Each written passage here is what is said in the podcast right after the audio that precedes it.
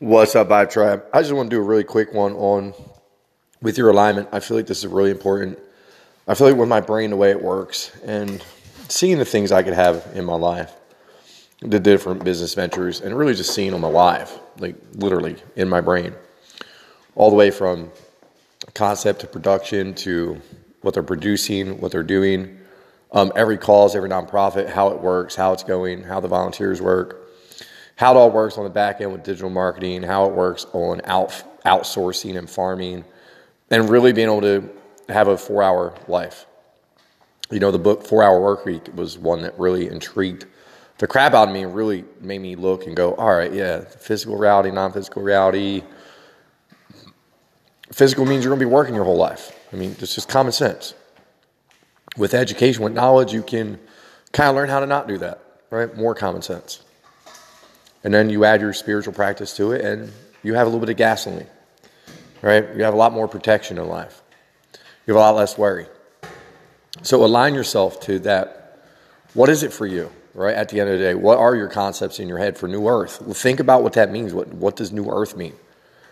Have you studied deep enough to understand the problem with the agriculture and the things that present a physical reality? They don't present a spiritual reality, but they're problems in a physical reality right? There are problems in the consciousness. People are still thinking about this stuff. Well, unfortunately, they're not thinking about that stuff. They're thinking about the smokescreen stuff that's keeping them thinking about the, you, you know what I'm saying. But anyway, so make sure you align to that because even if it comes down to a nonprofit, like we need to know how the pieces work. That's it. So when you meditate on them, you can see it coming alive. If you can't see it coming alive, it'll never come to life. Never. Like literally, I saw ten thousand dollars getting handed to me before it ever did, and like I said, I definitely sliced that one. It went left. It's in the water. It's in the woods. Right, but I'm accountable.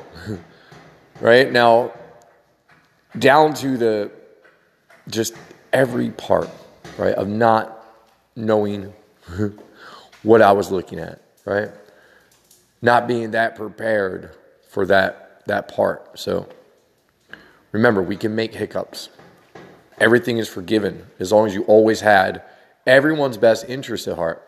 Now, remember, if you go into situations like that and it's just money and you're just like, yo, I'm just taking your money. No, we can't do that. You literally have to offer them every avenue possible on the planet. And then just the obvious look, we're just going to cancel this, you know? And that's the way life is. But have yourself a blueprint have yourself some kind of model that you can see. I'm telling you, it all comes into play. I still firmly believe in the program.